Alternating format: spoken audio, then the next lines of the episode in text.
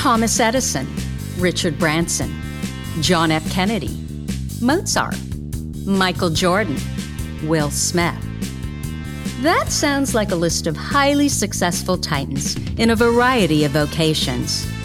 Why is it that we rarely hear that they have or had ADHD? And you know what we hear even less about? Serena Williams, Emma Watson, Mel Robbins, Whoopi Goldberg, Agatha Christie, Erin Brockovich, Cher. Yeah, the successful women navigating ADHD.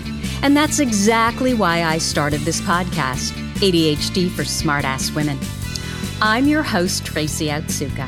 I'm a lawyer, not a doctor, a lifelong student, now a coach.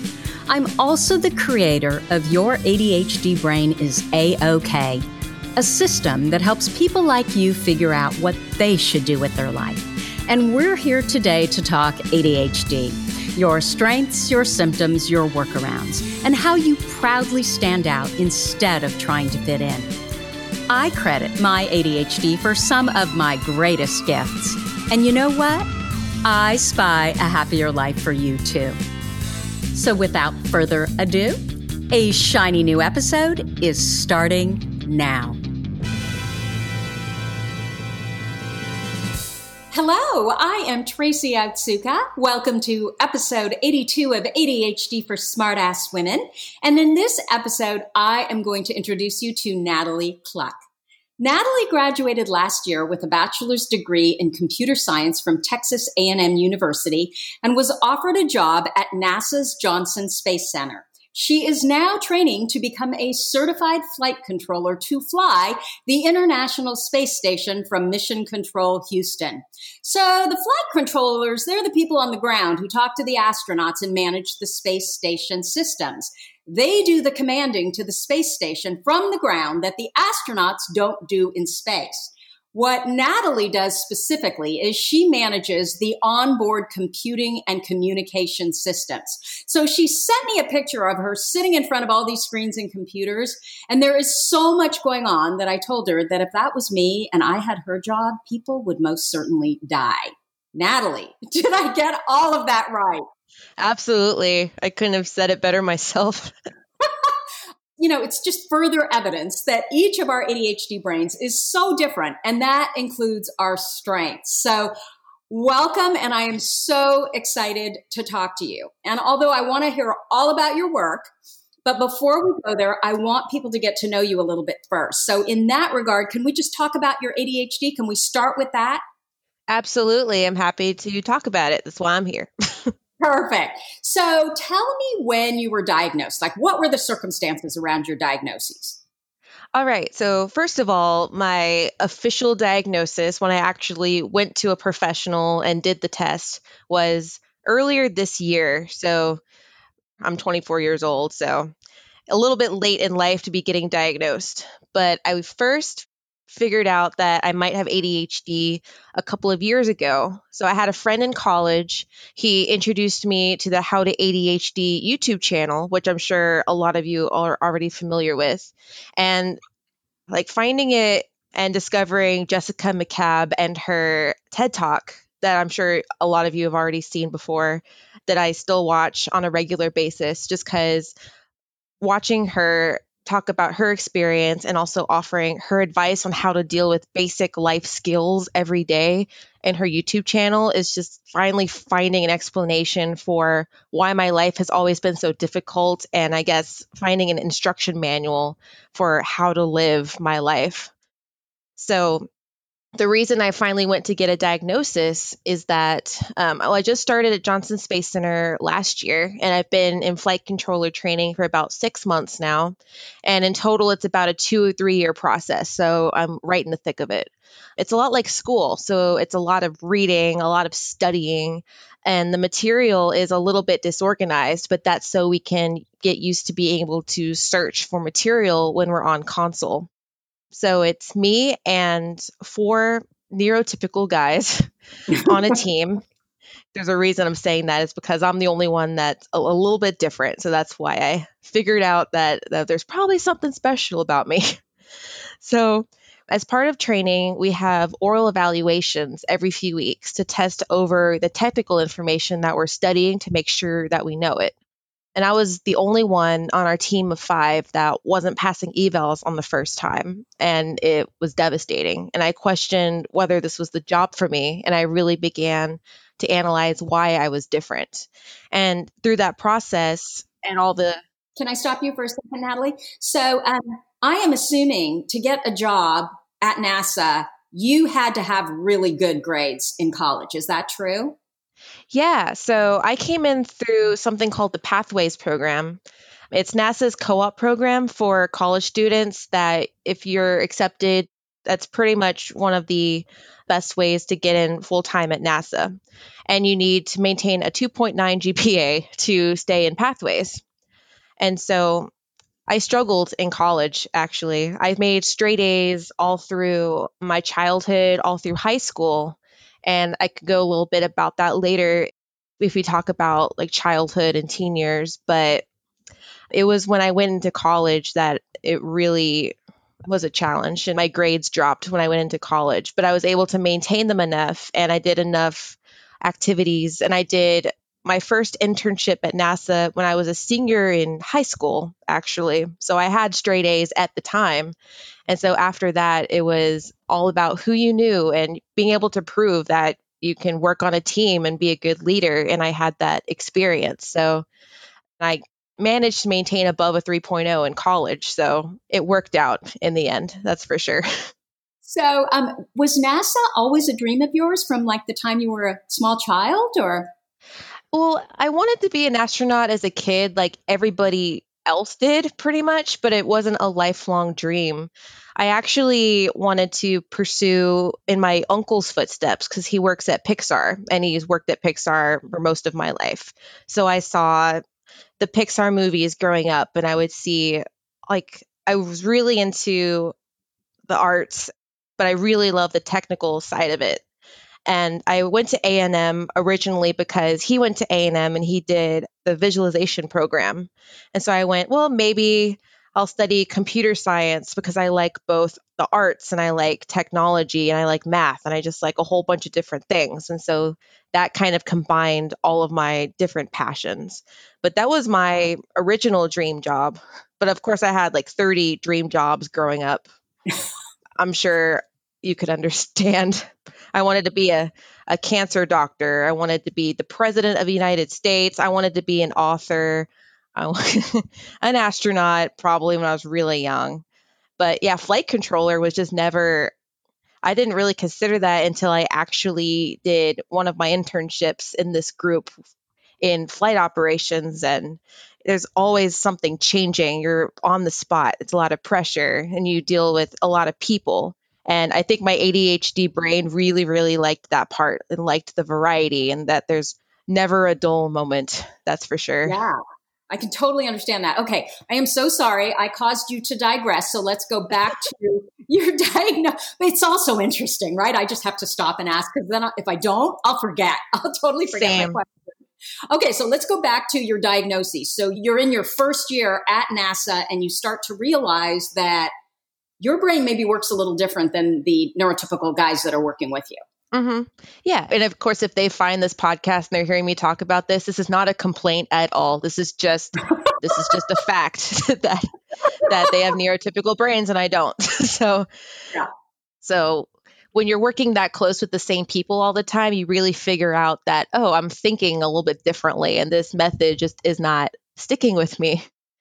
So my brain was just having a hard time with reading and listening to technical material that my brain didn't have an immediate interest in if it didn't have that sudden burst of dopamine, especially during an eight hour workday when sometimes that's all you have to do is just sit at your desk and study.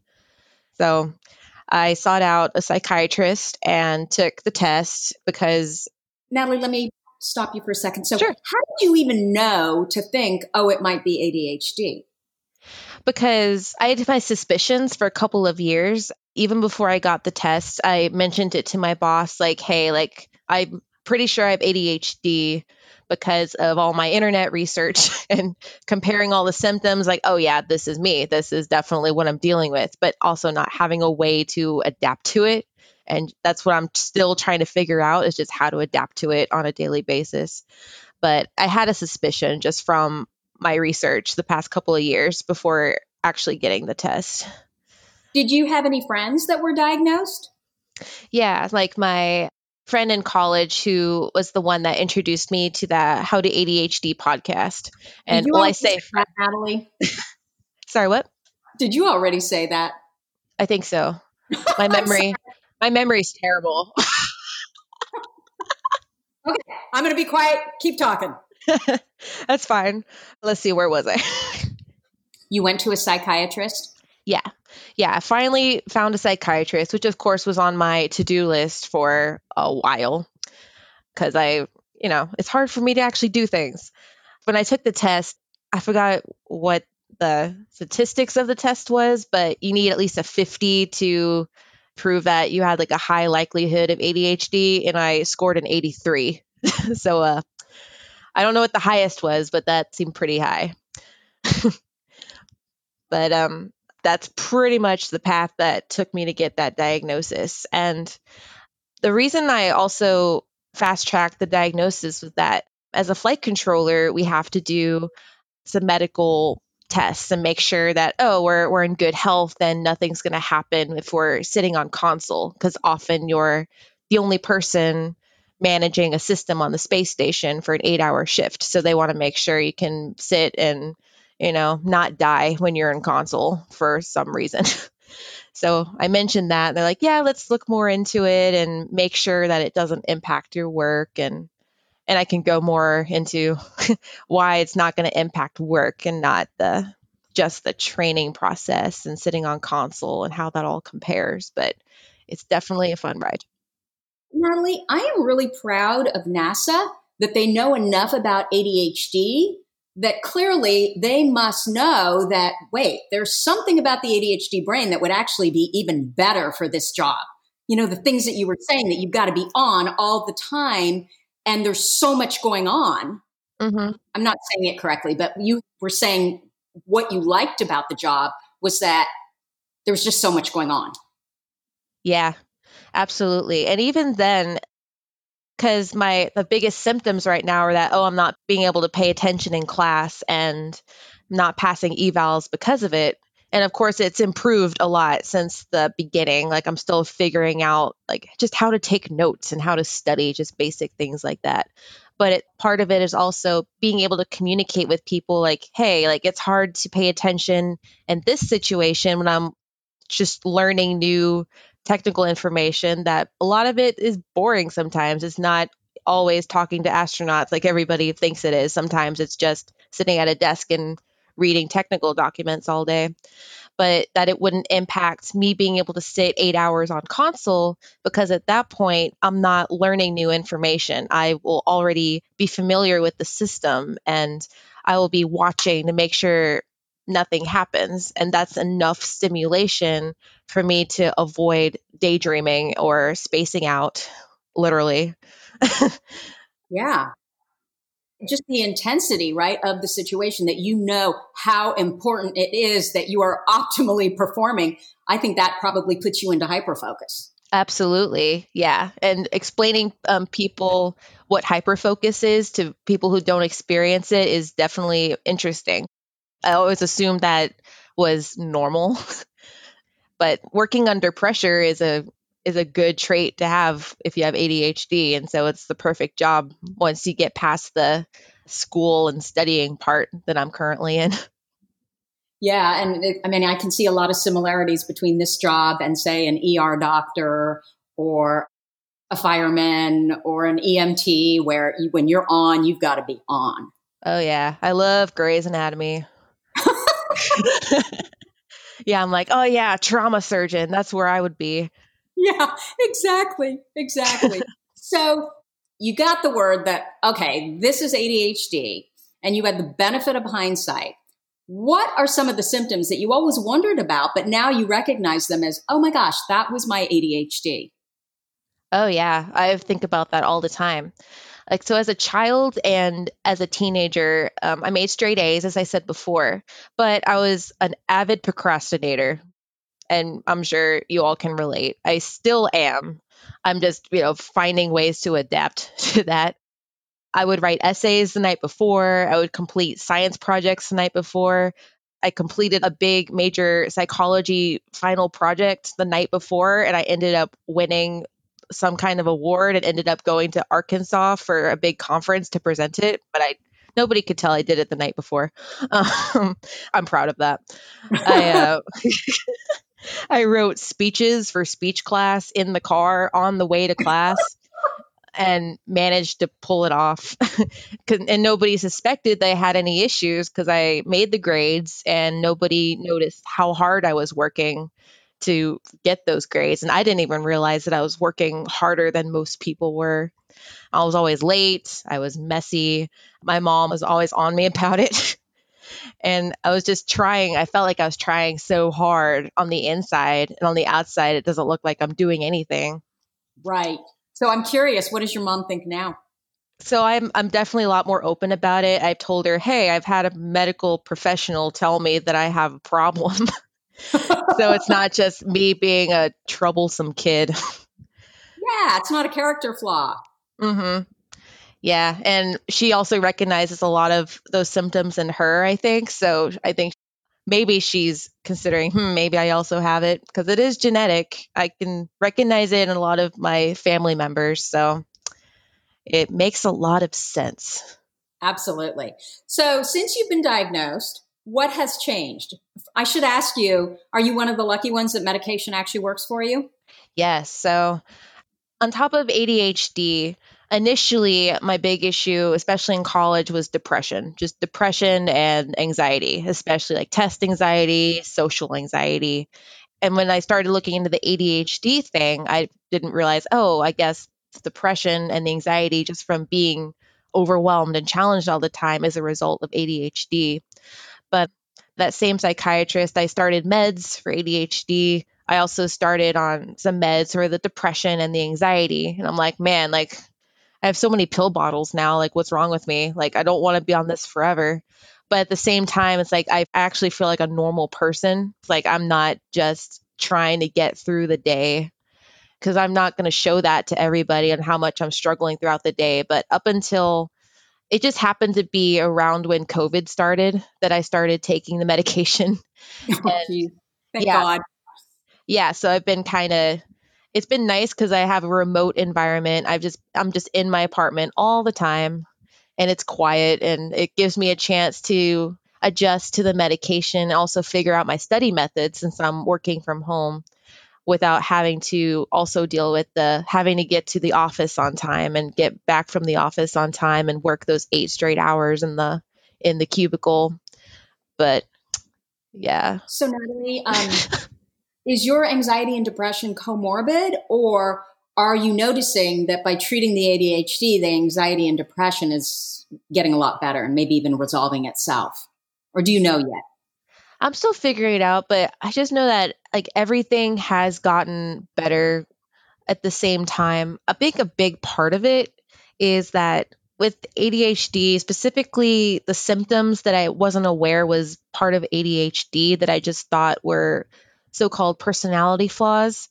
I think just knowing that I have that diagnosis and I have that label and I can attribute it to something other than me and myself and my personality is enough to lift off some of that shame that I've been carrying my whole life without realizing it and just avoiding people because of it and being afraid of judgment, especially in social situations and never asking for help because I'm afraid of being judged for feeling like I should have known something already that everybody else heard at some point that I didn't hear and things like that.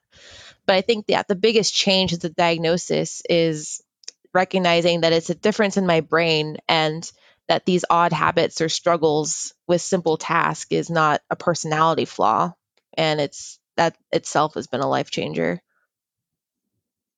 Absolutely. And, uh, you know, you said something at the beginning that I thought I'd love to hear that too that, you know, our brains, they just come with a different operating manual. And when we figure out, and, and what's even worse about it is it's not like every ADHD brain comes with the same operating manual, right? So just because it works for me doesn't mean it works for you. And so it does take a lot of just practicing different things and trying different things to see what combination works for your brain.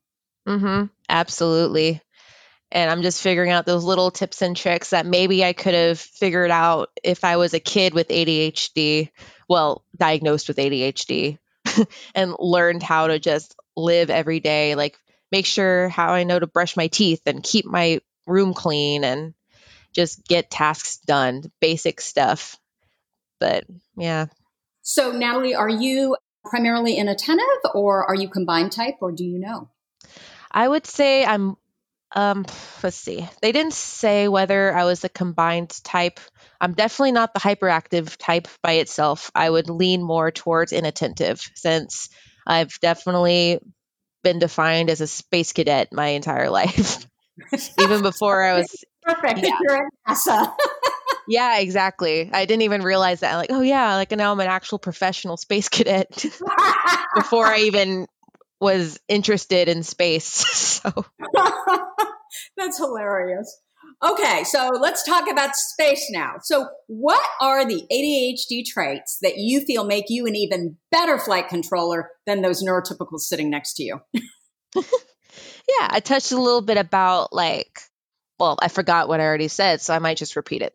I think that my ADHD traits, they make me very well rounded. I'm good at many different things, so I'm never bored. I love tech, I love math, computers, anything creative, arts. Um, I enjoy working with people despite my social anxiety, which is just a huge contradiction. And all of these things contribute to me being able to contribute something unique in every situation. And I'm also a good teacher because I'm aware of other people's learning styles and how to adapt to them and make sure everybody is on board. And as far as NASA goes, with systems since my brain likes to learn things by putting together a big picture in my head and piecing together lots of moving parts rather than a step by step process that I guess a lot of neurotypical people seem to follow. I have an advantage when it comes to systems engineering. I'm able to see all the bits and pieces and easily see how they coordinate and work together. So if there's a problem that arises in our space station system, my brain works really fast under pressure, is able to see how everything coordinates together faster than maybe a I don't want to say normal person. Someone who doesn't have that special brain might not be able to do. Yeah. So you see those connections. You can put it all together. Yeah. Once I get past the learning everything for the first time phase. That's always slower. That's a really interesting observation, actually, Natalie, that it's the learning that may take a little bit longer, but once we learn it, we connect things that your neurotypical brain person wouldn't even think to include. Mm-hmm. And so we come up with many different things. We come up with ideas that maybe your neurotypical brain person would not come up with, you know, because we can make all those connections. Mm-hmm. Absolutely. Anything else? Let's see. Other ADHD traits responsible for my success. Yeah, those are some of the big ones. I talk a lot, so part of ADHD. I either never talk. It's it's funny because I grew up being the quiet one, probably because I was just daydreaming all the time and just not in reality whatsoever. But in my job, we have to talk a lot, as in communicate. So we don't only only have to know the systems, but we have to we call it packaging our words. So we have like a failure impact workaround so if something happens in our system, we have to say, okay, this is the failure.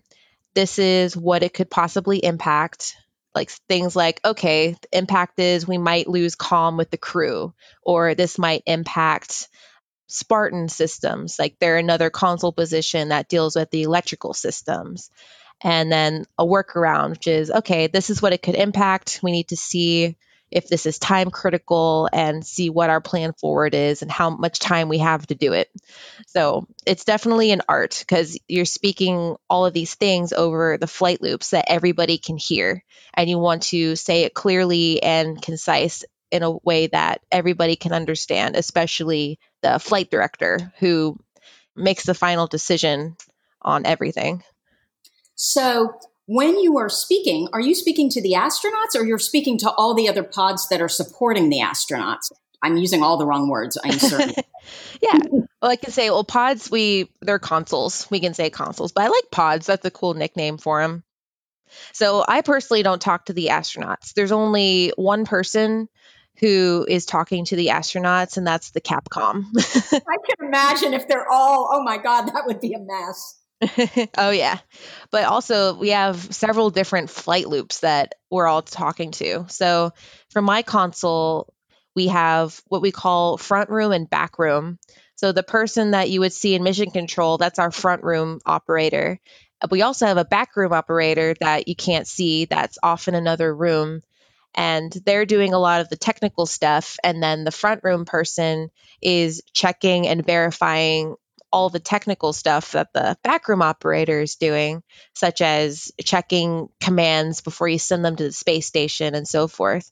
And our front room operator is the one who talks to the flight director or talks to the team. And there's two different loops to do that. There's a loop for everything. And sometimes you're just listening to 10 different loops at once, which I guess ADHD helps with that, with paying attention to lots of different conversations going on. Absolutely. And then being able to connect them all, right, into something that is important. yeah. Oh, so yeah. I'm wondering when you say that, I think you said this, you have to package your words. Is that hard for you? Because it would be really hard for me. It definitely takes practice, but I think because we've done enough practice to where we're in a pretend scenario where we're on console and something happens. But it was definitely a challenge in the beginning, but I think after a while you kind of notice patterns and you get more familiar with the, sim- the symptoms systems. And after a while it's just automatic so you don't have to think about it too much. So that's what i'm hoping because i'm definitely still in the beginning so it'll improve over time. But i get a lot of feedback from instructors on how i can improve and i try and remember and take notes and improve each of those little pieces of feedback each time. So by the time I get on console, it'll be a okay. I can't imagine better training for the ADHD brain that has a problem with. I mean, someone will ask me a question and I will. I, am a verbal processor, so I'm literally like vomiting all over, right? Yes. Trying to how do I really feel versus this really trains you to pause, to think about what you're going to say, and then to say it, right? Mm-hmm. We have a acronym called STAR. Okay, well, NASA loves acronyms, but um, we have something called STAR. It's stop, think, act, and oh no, I forgot what R is. I hope they're not React. listening to this. React. That is it. That is it. React. I think. well, act doesn't make sense. Anyway, I will look that up later. That's a look up. Yeah, you need to look that up. Let me know what it is because I can already tell that's a great acronym for our brains. Mm-hmm. Oh yeah. The stop part is definitely the troubled part for me, but with practice I've gotten better about it. Okay. So I have a question for you. So when you look back on your life and, you know, your childhood and your high school years, college, and you know, even where you are right now, although I think you've answered it for where you are right now. Have you always felt different than others? Absolutely. I always knew there was something different about me. I even got tested when I was when I was like 2 years old. I don't know if I was tested for ADHD. I think I was tested for autism cuz I never talked. but it's a running joke that like, yeah, we got you tested when we, you were young and but apparently you just you just didn't have anything to say. But you say now you talk a lot, right? Yeah, I think it's definitely a mix. I either never talk because I'm in my head and I'm I'm talking a lot in my head, or if I'm talking out loud, I can't stop. and I just ramble and go off on side tangents or side quests. So, do you think what could account for that is interest? When you're really interested in something, then you know you want to talk about it, you want to learn more. Versus when you're not, it's like you know what, it's more interesting in my head. yep. Oh yeah, absolutely. I think my mind's just always looking for something new and interesting. And then it, you know, it loses that interest a day or two later, if not five minutes later. And if somebody else is talking about something interesting, I'm like, oh, I'm all in this. And it's easy to listen to what they're talking about. But if, like, my boyfriend starts talking about a movie I've never seen or that I don't care about, like, oh, okay, yeah, I can nod along and pretend that I'm listening because I've improved that skill a lot over my life pretending I'm listening. Absolutely. And then in your mind, you're like, would you just shut up? Because I am thinking about something that's so fascinating and I can't do both at the same time. yep. Oh my gosh. And I think my boyfriend also has ADHD because I joke around that, well, he knows that he will think of something or we talking about something and then we'll jump to a couple of different topics after that. And I can tell that he's still focused on that last thing that we were talking about because 10 minutes later, he'll continue on from the conversation we were having 10 minutes ago. And I'm like, you weren't listening to me this whole time, were you? You were thinking about something else. Well, you know, I make a joke with a lot of my friends and I tell them that, look, if you like me and you're hanging around me, there's a good chance you're like me. Yeah. so we tend to attract each other, right? Either absolute opposites or we're very alike. Mm-hmm. Yep. and one theory I had, because in high school, I was homeschooled. So everybody I knew, you know, they had different reasons for not going to a public or a private school. But I kind of understood ADHD as like a normal thing. Like everybody seemed to have it. And so I didn't think of it as a big deal. Like, oh, okay, like maybe I have ADHD too. Like everyone seems to have it because we're all homeschooled. I don't know why. No, but that's interesting. So, my question for you is when did you start being homeschooled and why did your parents decide to do that? So, I was in the eighth grade when we started. Before that, I went to a very small private school all the way from pre K to seventh grade and there was like 80 people in the entire school. So I had like eight people in my class. So then school closed down that year, and that was terrible because it was like family at that point. So it was kind of a running joke. my grandpa likes to make jokes, and he would always joke, Oh, I'm going to homeschool you guys at some point as like a threat. And then it turned out that we actually ended up doing that. so, and it worked out. Although, so the first year in eighth grade, we tried to do everything at home, like with just me, my brother, and my mom at the kitchen table. My brother was the teacher's pet, and I was the class clown, I think. and my mom tried to get me to read Pride and Prejudice. And uh, first of all, it was having to do something my mom told me to do, which was never a good thing and just reading a book that I just was not interested in and couldn't follow along. And so she was always on me, like, Did you read Pride and Prejudice? Like, no. And so she would try reading it out loud, like, Oh, this is even worse. I'm just going to daze off and think about something else. She would ask me questions about it. I'm like, I don't know. I wasn't listening. So at one point, we got into a little fight about it and she threw it out the front door. She just threw the book into the front yard. so that we stopped doing homeschooling at home after that year. I ended up taking my classes at this homeschool support center that was close by all through high school. And so that's where I had met friends. That's where we had honor society, we had a prom, we had all the general school stuff. But instead of being there eight hours a day, it was more like one, two, or three hour class a week. And that part prepped me for college a little bit, just getting used to the sporadic classes versus having to sit all day but now I'm facing that at work. So I haven't had to sit in one place for eight hours except for my internships at NASA and then being a full time professional. So, yeah. Yeah. so, why did your mom decide, though? I mean, I understand initially your school closed down, but mm-hmm. did she know something about you and your brother that you just weren't going to do well in a big old public school environment or even a big old private school environment? That is interesting. I think it wasn't specifically because of us. I think she was the type like, oh, I want the best for my kids. I want to put them in private school.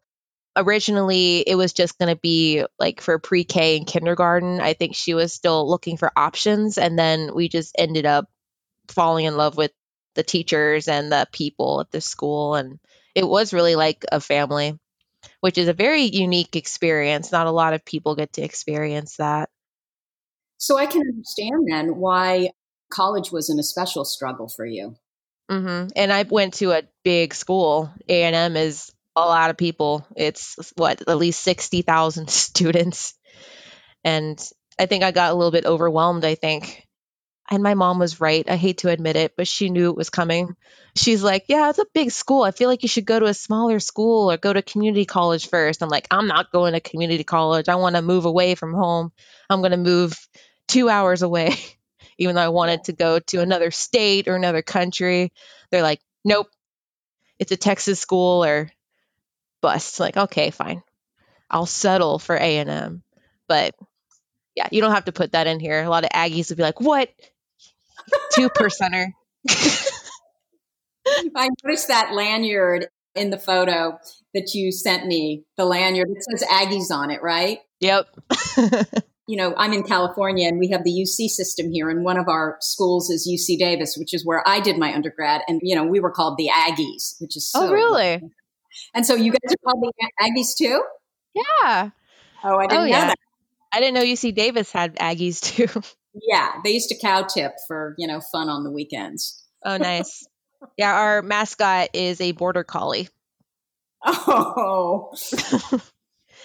I'm, I don't know if that really has anything to do with the Aggie part. I think Aggie is supposed to come from agricultural. So, mm-hmm. but the border collie is adorable, and her name is Reveille, and she's the best mascot of all time. Well, it's kind of Aggie like because, you know, you need border collies to herd, right? I guess so. It makes sense. Okay. So, what do you think to living successfully with ADHD is? And I know you're kind of new to the game, but what are you kind of thinking?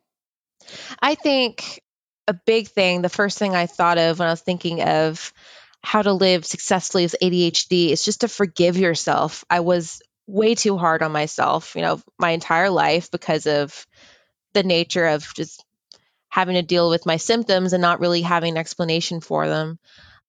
Now I feel like I'm able to forgive myself a little bit and let go of that shame that I'm carried around with me and that my ADHD is not who I am as a person, that I can separate the two and be like, you know what?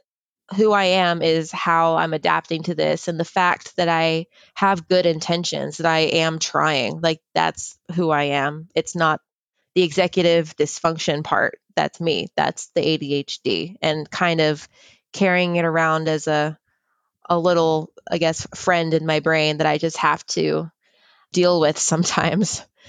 Yeah. And something else I would recommend is just surround yourself with people, especially your close friends and your partner that you can trust with your feelings, that you can talk about this stuff with without judgment. And even if you have people who don't necessarily believe that ADHD is a real thing, just be open about it and have like a 30 second elevator pitch to summarize like whatever your strongest symptoms are that affect you even if it feels like you're a broken record and it's hard to explain to every person you meet or work with in your life, it's still important to increase that awareness that there are adults with ADHD who face these experiences on a daily basis. And it's especially hard when it's a disability that you can't see. Absolutely. And I think so much of the shame comes from this idea that you're hiding. You know, I hear women saying, they haven't told their kid that they've been diagnosed with ADHD. And I'm like, well, how do you think the kid's going to feel 10 years from now when he figures out or she figures out I have ADHD and my parents never told me? Right. Mm-hmm.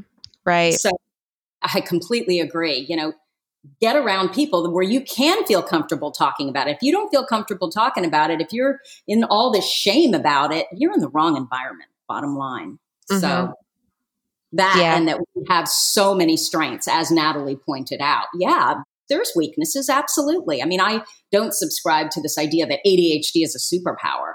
But the reality of it is, we do have little superpowers in our strengths, you know, and they're usually the flip side of our weaknesses. So I couldn't agree with you more. So, Natalie, what is your number one? Then I'm going to let you go. What is your number one ADHD workaround?